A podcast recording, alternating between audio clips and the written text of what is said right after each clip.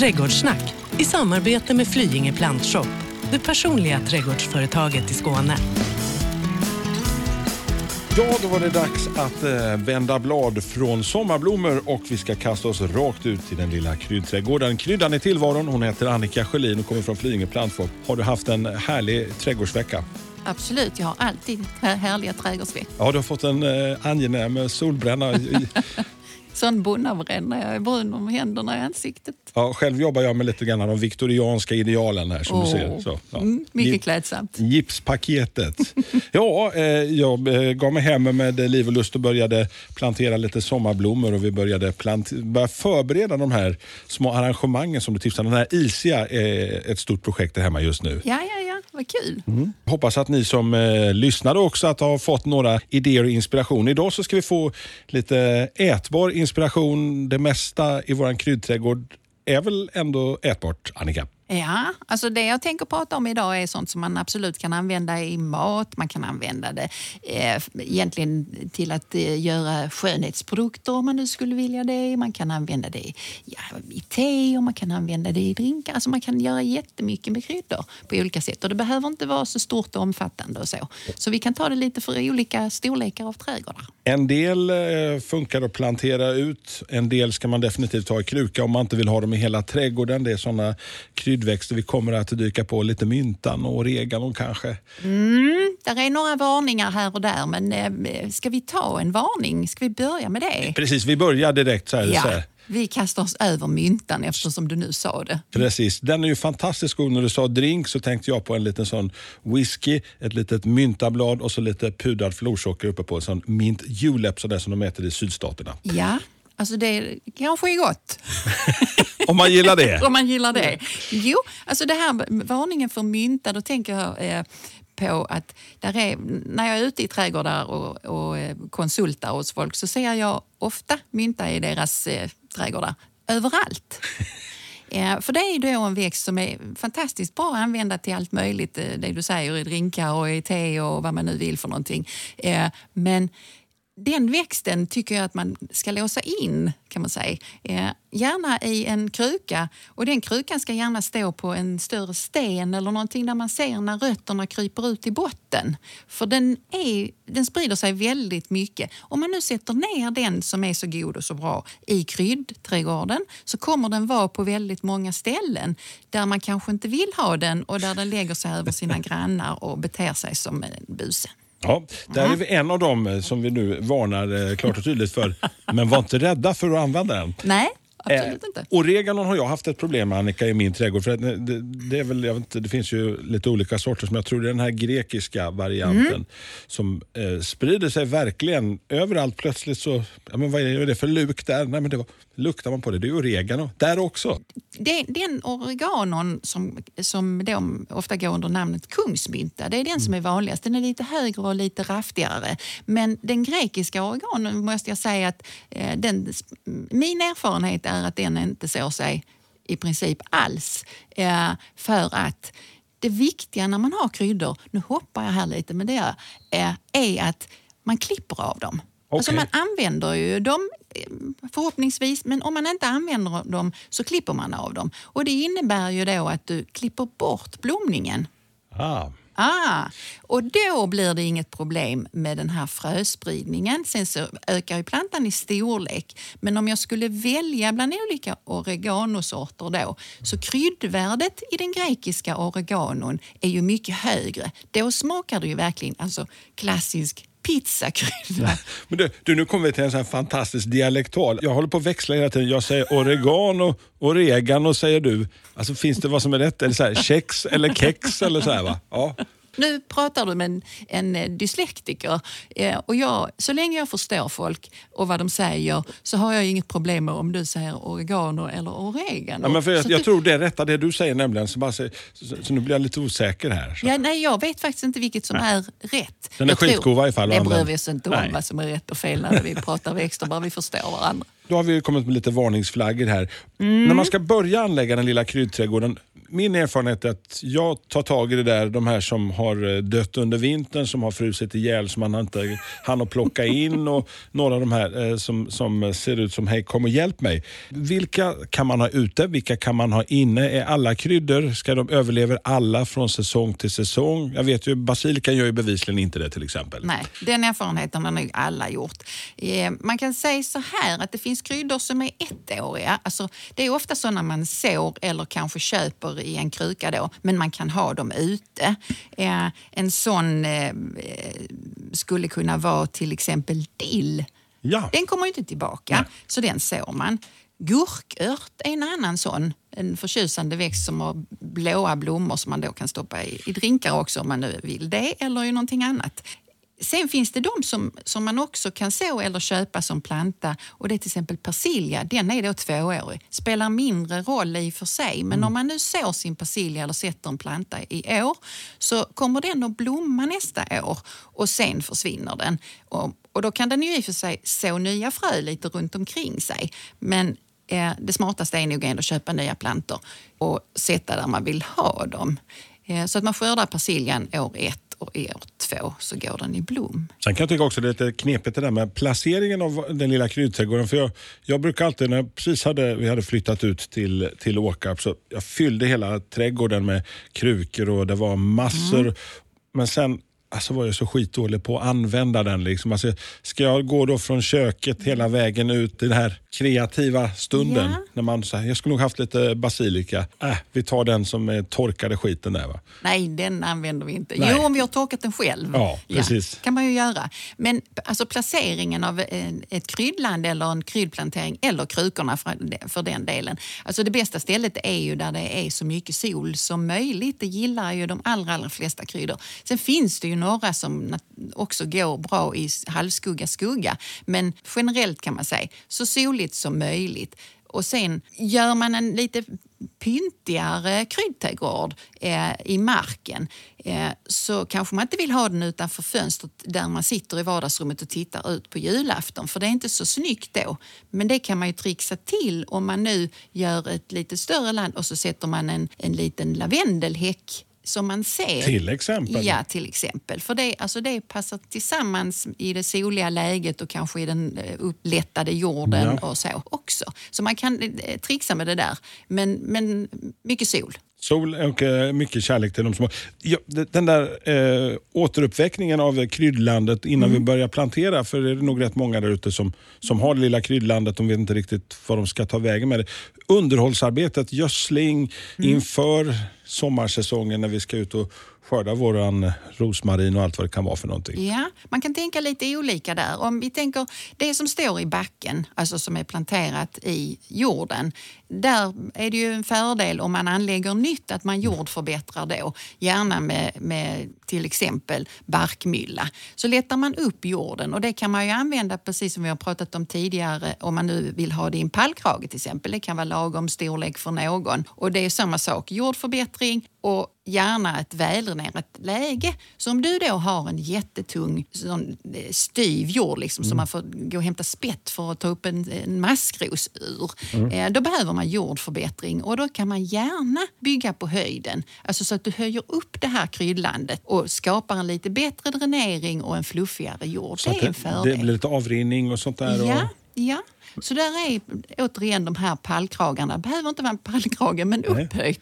Som vi pratade i ett tidigare program, precis som du säger, så eh, gör en liten recap för er som precis har anslutit. Så, mm, fixa till jorden, du hackar upp den och sen Mm. ungefär som du gör en liten deg slänger du ner lite barkmylla och rör ihop det så att den blir luftig och gosig. Mm. Ja, alltså, rötterna som är späda och nya, de ska ju liksom ut i verkligheten och anpassa sig där. Och kan man då göra den övergången till de liksom ska klara sig själv så bra som möjligt så är det en fördel.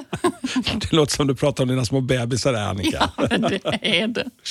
Ja, det är fantastiska. Eh, Men då, då har vi lite grann själva underhållet. Men vi ska anlägga den lilla kryddträdgården. Ja, det är klart efter smak och tycke och sådär. Men har du några, några bra tips på några bra grejer som man kan pela ner i jorden? Om man delar upp det lite grann då, men om vi tänker mat i första hand, så i, i en eh, lite mindre yta, låt oss säga en kvadratmeter, så kan det vara lagom att till exempel ha en planta med kryddsalvia, en planta med kryddtimjan, citrontimjan, oregano eller oregano Ja, just det. och fransk dragon. Ja, den är ju favorit. Oh, den, Ja. Bara doften när man går förbi en varm sommardag. Alltså, där finns, vi- de, alltså de skulle kunna stå i en kvadratmeter. Så, jag sa grekisk oregano va? Ja, du gjorde det? Ja, vad bra. Mm. Eh, och, och då har man som man liksom kan ta till det mesta. En som jag har lämnat ute som är väldigt populär det är citronmeliss. Ja, den är ju alltid den lilla jordgubbstårtan och så ska det på Ja. ett litet käckt blad på. Ja, precis. Alltså, så tycker alla att man är jättepysslig och det är ju trevligt. Eh, men det är också en sån, det är ingen stor varning för den men den sprider sig väldigt lätt med frö och man kan få väldigt mycket citronmeliss överallt. Det kanske inte gör någonting i början men man kan tröttna. Eh, så att samma tips där som med mycket annat som, eh, när det gäller kryddorna, det är att klippa så mycket som möjligt i dem. Även om du inte använder det, så klipp för då går det inte i blom med en gång. Och innan det går i blom så klipper du så du inte får mer Jag, märk, jag märkte när man varit dålig på att- jobba med basilikan. Mm. Mm. Plötsligt, så plötsligt så har man en, ser ut som en solros nästan. kan bli gigantiskt eh, stora de där eh, blomsterstänglarna. Ja, du ser ju bilden själv i förorten. Hur hårt jag jobbar Ja, med min kryddträdgård. Ja. Den uppstammade basilikan. Just det. Eh, Ja. Otippat. Då, får, jag, får jag säga någonting om hur man eh, tar utav kryddorna. För då, om man har en basilika och så bryter man av blad, då fortsätter ju toppen att växa. Som med alla andra växter så vill den gärna växa i toppen. Om du istället nyper av toppen i ett tidigt stadium på alla de som växer uppåt nu då och du lämnar kvar några blad men du nyper av översta toppen, då kommer basilikan att grena sig och de andra kryddorna också, den franska dragonen eller vad du vill. eh, och då blir det ju mer som du kan skörda sen. Det blir ju fler blad istället för att det kommer se ut som en uppstammad basilika. Men är det, det är lite grann det här som man, man brukar göra när man har sina tomatplantor, att man tjuvar dem lite grann nästan, att, samma med basilikan. Ja, det är en annan sak. Ja. För då tar du ju bort skott som kommer i bladvecken, Ja. Mm. eh, liksom där ett blad sitter in. Men här ska du klippa den. Tänk ligusterhäck. Mm. Den klipper du ju liksom på sidorna och upp till för att den ska bli tät. Du kan Mm. tänka likadant med många andra växter. Man klipper kanske inte med häcksax i, i sin basilika, men man Jo, nyper av. Du har verkligen lyckats med den låter det som. Ja. Så, att, eh, så, så är det. Att eh, jobba flitigt även om du inte använder den dagligdags i matlagningen. Ja, och, om man, och det, alltså det är bättre för på sikt den dagen man behöver mer så, så finns det istället för att man låter det gå i blom med en gång eller bara låter det liksom rena upp i höjden och så. Eh, och den franska dragonen den kan man ju använda till jättemycket eh, när man steker potatis eller vad man nu vill för någonting. Ja. Alltså ganska enkelt att bara kasta i lite sånt i maten när man är nästan färdig.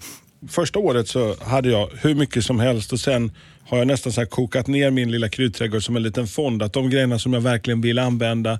Sen finns det några som är säkert är skitsnygga bara att titta på men det, för mig är det liksom köksträdgårdslandet, någonting man använder i köket. Och Då är det för min del är det rosmarinen som går att använda till det mesta. Jag menar bara nyrostad eh, färskpotatis med lite eh, vitlök och, och, och rosmarin i är ju kärlek direkt. Eller, eller basilikan som vi ska komma till och hur man tar hand om den. För den, den, den, är, ju, alltså den är ju bara fantastisk som den är. Det behöver inte till och med ens göras någon pesto på den, bara ha den som ett blad att eh, käka på.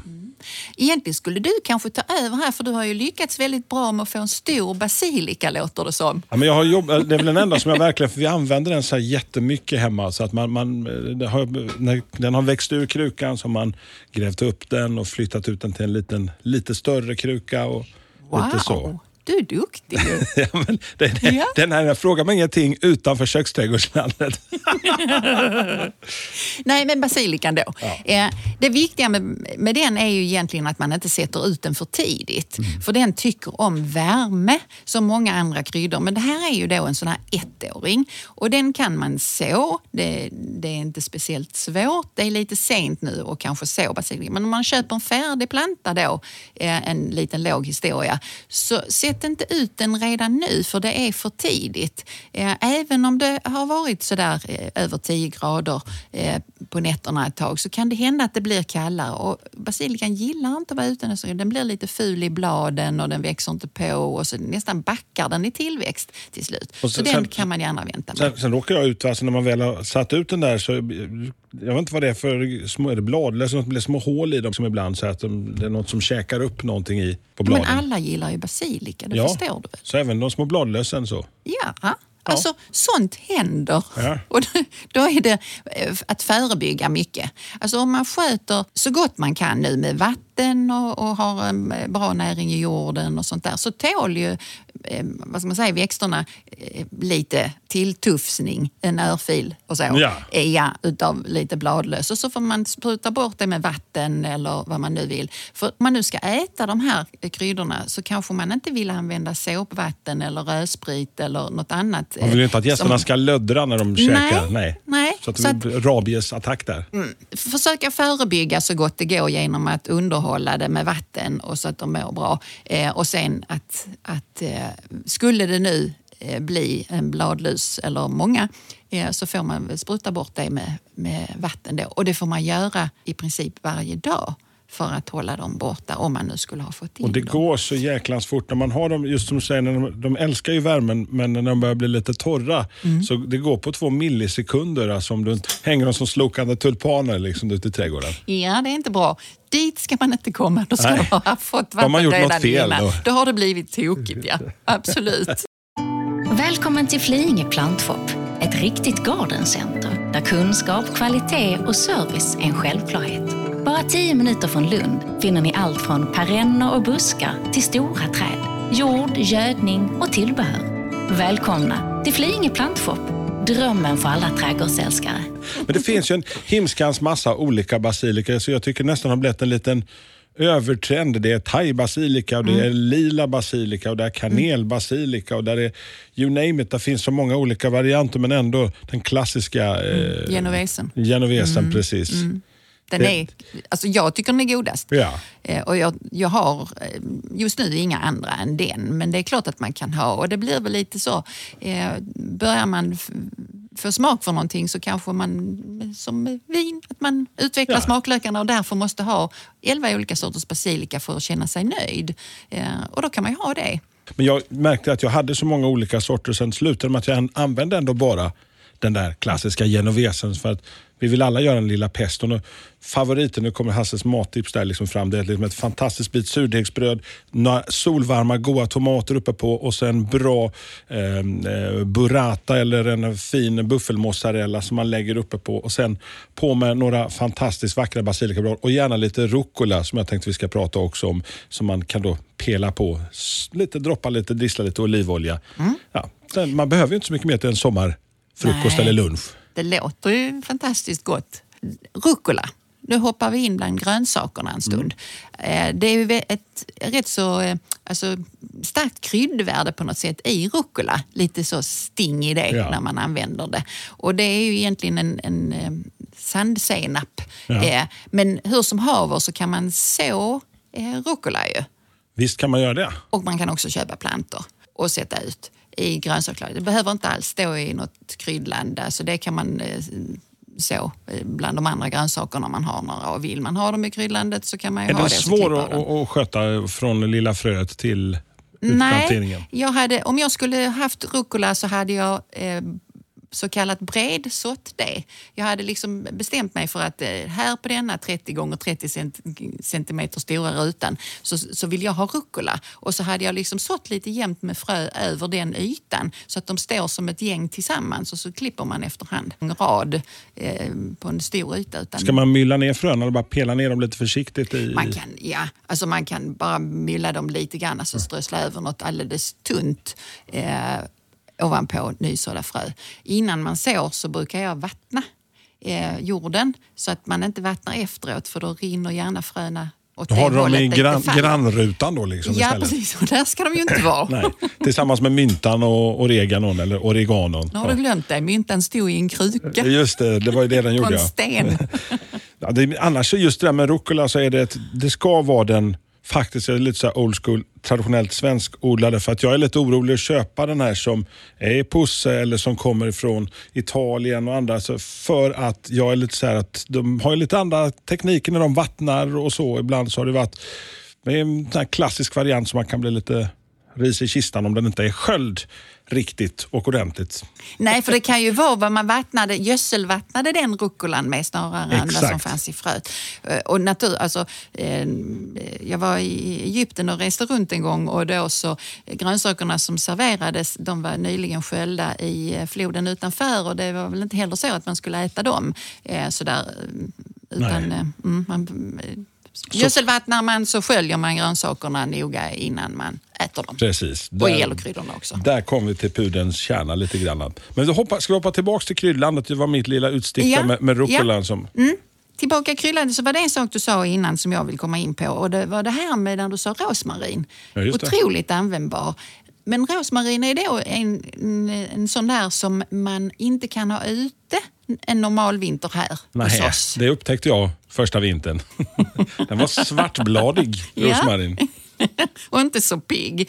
Eh, Så att om man nu vill ha till exempel rosmarin eller lagerblad då, Mm. som man kan använda i maten också. Eh, Där finns en annan som förekommer lite då och då som jag tycker om. Det är citronverbena.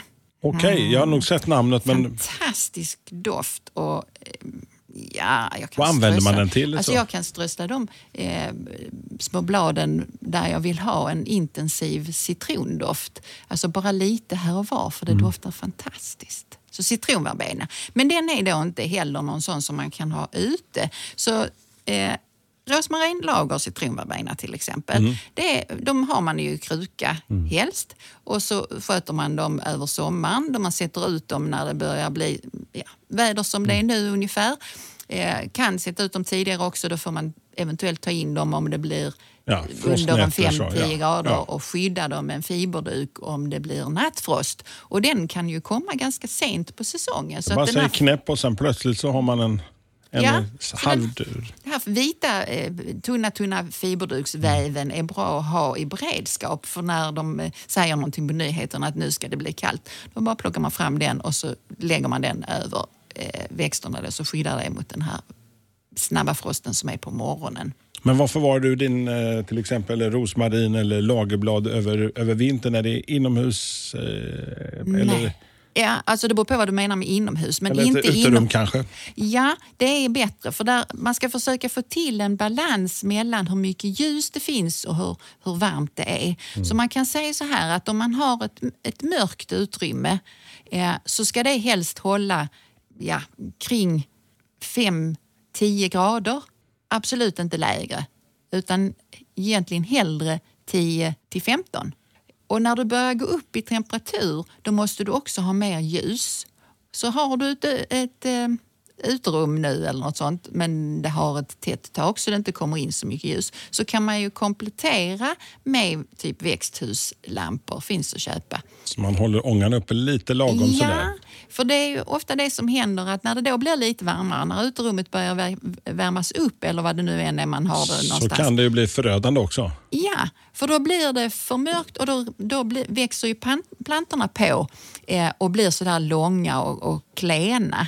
Eh, och det är ju egentligen klassiskt för till exempel oliv. Mm olivträd och så. Det kommer vi nog att prata om eh, lite längre Du har ju fram redan pratat om säsongen. din olivträd som du tar med dig på resor när du åker på semester. Den, ja, den lilla oliven får följa En, med. en liten globetrotter. Har du pass för den också eller? Nej, Men det- alltså, det gäller att passa sig då. eh, För att vi kan bara konstatera att, eh, att kryddträdgården, det är verkligen liksom så här smaken är som, som baken. Men är det några grejer som du tycker att man ska ha i en trygg kryddträdgård? Liksom, de funkar bra tillsammans, även om du kanske inte använder dem. Om du skulle plantera ut en, säg, säger den här lilla kvadratmetern. Vad hade du pelat ner där? då hade jag haft kryddsalvia, kryddtimjan, grekisk oregano och fransk dragon. De tidlösa. Det, det hade jag haft. Och sen hade jag nog faktiskt också haft gräslök där. Ja, den är ju faktiskt bra att ha. Det är ju lite jobbigt när man har skördat ner den och man måste åka till Coop eller Ica eller vad man nu går och handlar sin, sin lilla eh, gräslöksbunt till midsommar. Mm. Om man nu ska sikta på midsommar så är det faktiskt eh, nu kanske det kan vara lagom att klippa ner den gräslöken som man faktiskt har så att man siktar på att några veckor framåt så ska det vara ny gräslök då. Eh, och så brukar jag ha flera tuvor gräslök och den kan ju bli alldeles, alldeles underbar när den är sådär späd och fin men den kan också bli trä och stabbig när den har fått växa till sig lite grann. Ja, men om du då återigen klipper i dina kryddväxter så blir det inte så. Så att om du klipper ner gräslöken riktigt ordentligt eh, och då menar jag bara någon centimeter ovanför marken och så använder du det eller så gör du inte det. Behöver du inte det så får du väl lägga det på komposten. Men klipp ner det och då kommer det ju nytt upp och då blir det liksom inte stabbigt utan längre fram på säsongen så kommer det ju klart blomställningar också och ja. de är ju ofta lite stabbigare. Men då är, det, är man liksom på slutet där så kan man ju rensa bort de blomställningarna då ur den här bunten som man klipper. En, så att hela, hela säsongen, vi jobbar med att klippa, vi ser såklart till att vattna och plockar in dem när det blir för lite kallt. Och lika väl som en basilika inte mår så bra när den får för lite vatten så mår den ju verkligen inte bra när den får för mycket vatten heller. Liksom. Eh, när det står en härlig sommardag, man har varit kanske bortrest någon dag eller så och så har det hela krukan fylld. Alltså om du har en sån vattensjuk eh, basilika, säg som har stått ute, kan man Finns det en sån här, eh, man kan sätta hjärt-lungräddning på den eller så? Nej, alltså det beror på hur döende den är. Eh, så, för det första så hade jag inte rest ifrån min kruka med basilika med stå, alltså ett fat som inte var dränerat. Nej. Utan dränering och hellre då någon Jag ska liten... aldrig säga att jag har gjort det, men jag har hört Nej. vänner till mig då som har. Ja. Men eh, ja, dränerade krukor. Och trixet där är ju i så fall att man går upp i krukstorlek så man har lite mer buffert av näring och vatten i den här krukan mm. när man reser bort. Och så kanske en sån här liten självvattnare eller en, en god granne som kan gå in och vattna ens krukor. För det är ju det, när man har sin rosmarin eller basilika eller vad man nu har i kruka och så åker man bort. Eh, då är det lite svårare än för de plantorna som faktiskt står i, i i backen, alltså i jorden. Precis. För då finns det ju lite mer buffert, så det är ju inte fullt lika känsligt. Vill ni höra mer om just de här självvattnande krukorna så kan ni med fördel ladda ner eh, förra avsnittet, avsnitt tre, där vi pratade om sommarblommor, för då kom vi också in lite grann på det där med självvattnande krukor. Alltså krukor är ju eh, någonting som vi har pratat mycket om och en liten gå bort-kruka tänkte jag. Alltså för du sa till mig att ja, men varför ska du komma med en blomsterruska när du ska gå på ett lilla sommarkalaset? Varför inte en liten kruka? Mm. Ja, alltså det, om man nu eh, skippar det man brukar ha med sig och istället tar och fixar ihop lite kryddor. Och då skulle man om man nu åker hem till någon som har balkong till exempel, mm. så får det väl stå i en lite större kruka då. Men alltså man skulle ju kunna göra så att man gör en liten temakruka. Ja, nu har vi damen eller herren eller flick, eh, kvinnan ja. Eh, som gillar snaps. Då gör vi en snapskruka och då skulle det kunna vara till exempel i den johannesört, känner väl alla till att man kan göra krydda snaps av det. Och sen åbrodd eh, tycker jag är, alltså den är släkt med vad heter det där räliga som alla karar vill ha i Malört. Snaps? Tack. Ja. ja, men så som, det, är så här, man får hår på bröstet av det. Ungefär som att man ska tycka om whisky om man är karl och den ska gärna vara jättekär. Så att det, som, som, det är lite på det tänket du tänker Ja, lite på det tänket. Ja, ja. Malörten är nära släkting till åbrodden ja. och åbrodden är väldigt, väldigt mycket godare att ha som snapskrydda. Så de som nu brukar ha malört, de kan väl då byta till åbrodd. Ja. Och sen så skulle man kunna kanske sätta i lite kvanne. För det gjorde jag faktiskt själv snaps utav eh, att jag eh, la kvanne. Och det, lite sött blir det. Eh, men mm. ändå eh, mm, gott. Och sen kan man förstås mixa alla de här nu och göra någonting som blir lite rödfärgat och som smakar lite åbröd med lite sötma av kvanne. Vad vet också, jag? Så kan man också ta sig en liten tur ut i den lilla skogen, plocka lite pors. För det, dels så går det bra att krydda brännvinet men framförallt så är det ett grymt bra myggmedel kan jag bara säga. Jaha, Gni, gnid in det med bladen så, så gnid in det så funkar det som ett myggstift alla ja. dagar i veckan. Jaha. Ja, det var intressant. Tips mm. från coachen. Ja, tack så mycket. Eh, om man nu ska ha en krydd en, en kryddkruka till någon som inte dricker snaps då, så skulle man ju kunna tänka sig en, en sån matkruka då. Och då skulle den ju kunna innehålla krydd salvia och kryddtimjan och så grekisk oregano. Eh, och då ser ju det dessutom trevligt ut tillsammans om man sätter de tre växterna för då har de det som jag ofta pratar om eh, olika bladform och lite Mm. olika höjder och så. Så att de ser trevliga ut när man kombinerar dem i den här krukan också. Så kan man ju plantera ut dem eh, i backen eller så har man dem... Så det är egentligen bara lite fantasin som sätter Ja. gräns vad man kan... En, Eh, en annan sak innan vi ska ta börja runda, det är ju som jag har grunnat över som har blivit jättetrendigt. Det är ju chili-bonanza i alla skånska trädgårdar. Skånsk chili finns det lite till höger och vänster. Eh, har du någon, så vad din erfarenhet av chili, Annika? Ja, alltså det, det har blivit jättepopulärt och det är ju Mm. kul för då plötsligt så eh, blir det ett intresse och så sprider sig och så ska alla ha nu chili. Och det finns ju ganska mycket chiliplantor att köpa och det är så jag tycker att man ska göra det för sent och så dem nu. Eh, Så man köper sig en planta och då är det ju så att de är olika starka och så. Men hur som haver, man köper sin planta och sen så tittar man på den och börjar den nu sätta några frukter så knipsar man av dem så att plantan liksom får växa till sig och skaffa sig en buffert av rötter och så i den nya eh, krukan där den står. För det kommer komma fler. Ja, och, och då är det ju så också att när plantan liksom har mer rotsystem så kan den också bära mer frukt eh, kan man säga. För att om den tidigt sätter en frukt så laddar den ju med det den har. Eller liksom hur? det lilla rotsystemet till den frukten. Och så händer inte så mycket mer. Så låt plantan växa till, knipsa bort och så låt plantan växa till och sen så kommer det mer blommor som får utveckla sig till frukter. Jag hade en kompis som är lite nördig på det där med chili och hållit på. Liksom, det som sagt var blivit så sjukt trendigt. Och han förklarade för mig att han började alltid med den lilla och sen flyttade han upp det till en större och större och sist hade han en stor spann liksom, som han tryckte ner sin chiliplanta. Så att den, de blev magnifika sådär framåt augusti. I september så började han odla, eller plocka dem. Ja, för det man ska veta om chili och en del andra mm, alltså pepparväxter eller pepparplantor, det är ju att de behöver ju mycket värme och sol för att bli riktigt bra. Så egentligen så är det väl bäst att använda sig eller odla dem i växthus eller i ett uterum som är väldigt ljust då. För ska det bli hetta i den här chilin nu så krävs det också hetta runt omkring den. Så en, en mindre bra sommar så kanske man inte får ett lika lyckat resultat. Men nu blir det ju en solig sommar i år och då kommer det bli kanonös i den här. Och vill man ha kanonös så skulle man kunna leta upp en, en sort som heter habanero. Och det kan jag berätta erfarenheter om. Ja, till exempel när man eh, steker torr. Vill du göra en, om du inte vill lägga pengar på en tårgasspray så kan du bara ta habanero, hacka den och lägga den i en torr gjutjärnspanna. Jag skulle göra fajitas. Det var, alltså, rökutvecklingen är magnifik. Familjen stod och hostade, vi öppnade upp. Alltså, det var lite grann som att man varit på en demonstration på 60-talet när man hade skjutit tårgas. Så var det då. Så att det, det, det kan jag inte rekommendera, men den är väldigt god.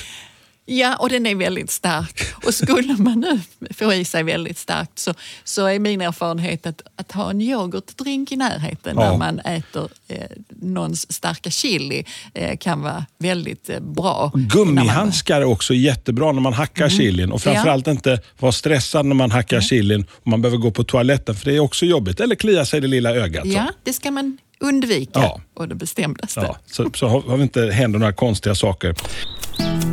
Veckans fråga i Trädgårdssnack. Veckans fråga Annika, från förra veckan. Det är Eva ifrån Sjöbo som skriver till oss. Tack för ett jättebra program. Jag skulle vilja veta lite mer om resin som ni pratade om i en av era krukor. Är inte den giftig?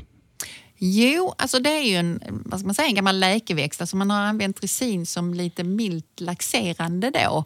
Eh, och det är väl det som man ibland pratar om när det är giftighet och så. Att egentligen så är blir man orolig i magen.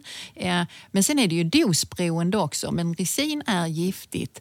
Eh, och vilken dos exakt som krävs för att man ska bli riktigt dålig, det vet inte jag. Men då kan man gå in på Giftinformationscentralen och inhämta denna kunskap. Det är ett jättebra ställe att titta, framförallt för småbarnsföräldrar. Det finns bilder och så och man kan liksom hitta vilken växt det är.